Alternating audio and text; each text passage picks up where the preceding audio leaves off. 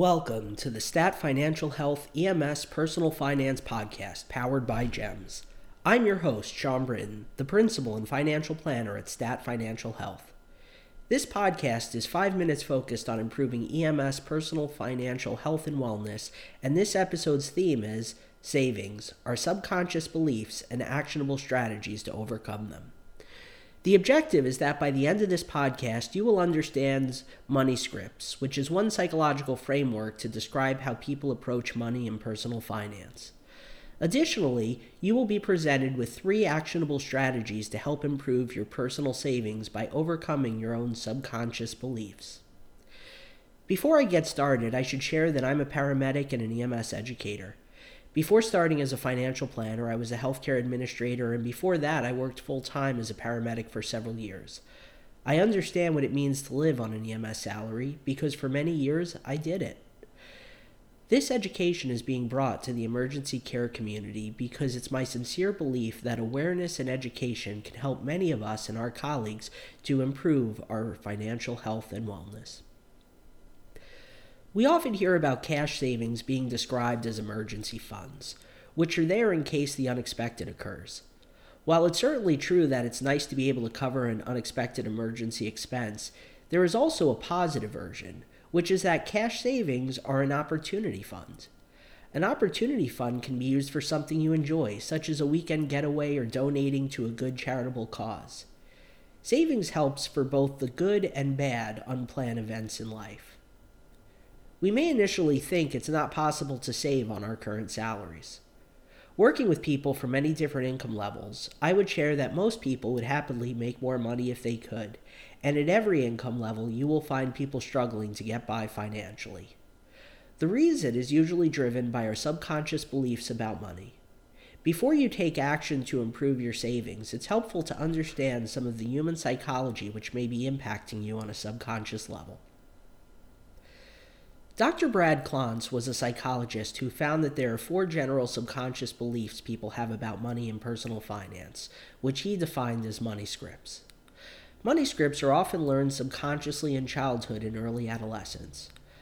A person can have subconscious beliefs from more than one money script, and often these subconscious beliefs impact savings and spending behavior. The first money script is avoidance. People who are money avoidant view money and by extension, people who have money, in a negative light. People with money avoidant beliefs tend to feel they have little control of their financial future and will often avoid engaging with it. The avoidance often makes situations worse the longer it occurs. The second money script is money focus or money worship. These individuals subconsciously believe that money will fix any problem. This type of belief can lead to behaviors like excessive focus on a career or making more money as well as spending more money than they can afford in pursuit of luxury goods and services. The third money script is money status, which is very similar to money focus or money worship, except that these individuals also equate their own self esteem with money. They believe not only will money fix all problems, but not having enough money is a sign of their own personal failure. Lastly, the fourth money script is money vigilant. People who are money vigilant take a strong personal ownership for their own financial situation and they tend to have very good savings habits.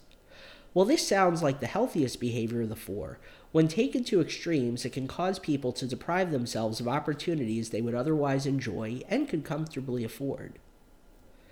The reason for introducing this behavioral psychology framework is to help you overcome your own subconscious beliefs, which may be what has driven your behaviors until this point. Consciously examining your own current thoughts and behaviors about money and personal finance is a helpful first step towards making a behavior change. By aligning your action plan around a conscious decision, instead of letting your actions be subconsciously driven, you are better positioned to achieve your goals. The first strategy to improve your savings is to set a goal. The goal should be specific, measurable, attainable, realistic, and time bound. For example, a goal could be by the end of this year, I will have one month of expenses in my savings account. This goal is definitely specific, measurable, and time bound. What we don't know is if it's attainable and realistic. It's important for our goals to be attainable and realistic because we don't want to set ourselves up for failure with a goal which was never possible in the first place. When it comes to goals, it can also be helpful to share the goal with someone else. This encourages accountability because you have made a commitment to yourself which someone else is a witness to.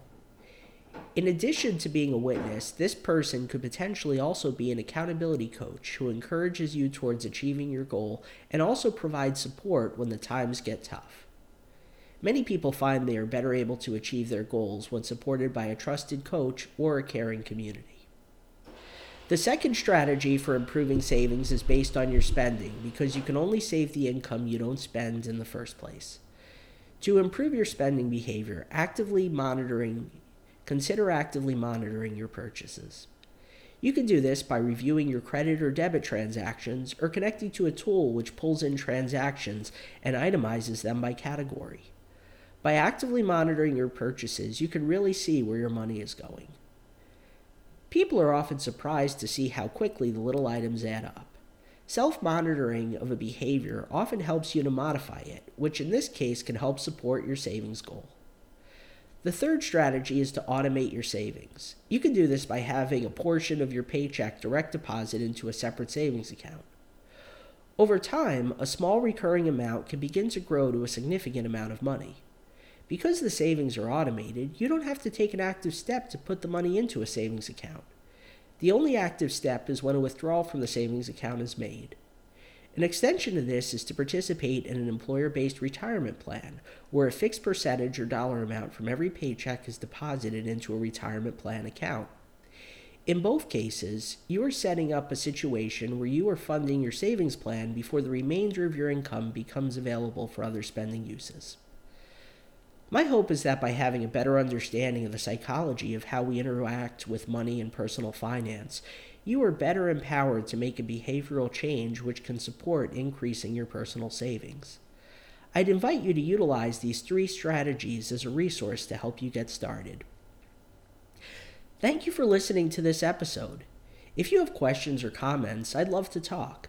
I'm on social media and can also be reached directly via my webpage at statfinancialhealth.com. Please don't hesitate to reach out because I enjoy meeting new people within our emergency care community. This has been the Stat Financial Health EMS Personal Finance Podcast, powered by GEMS.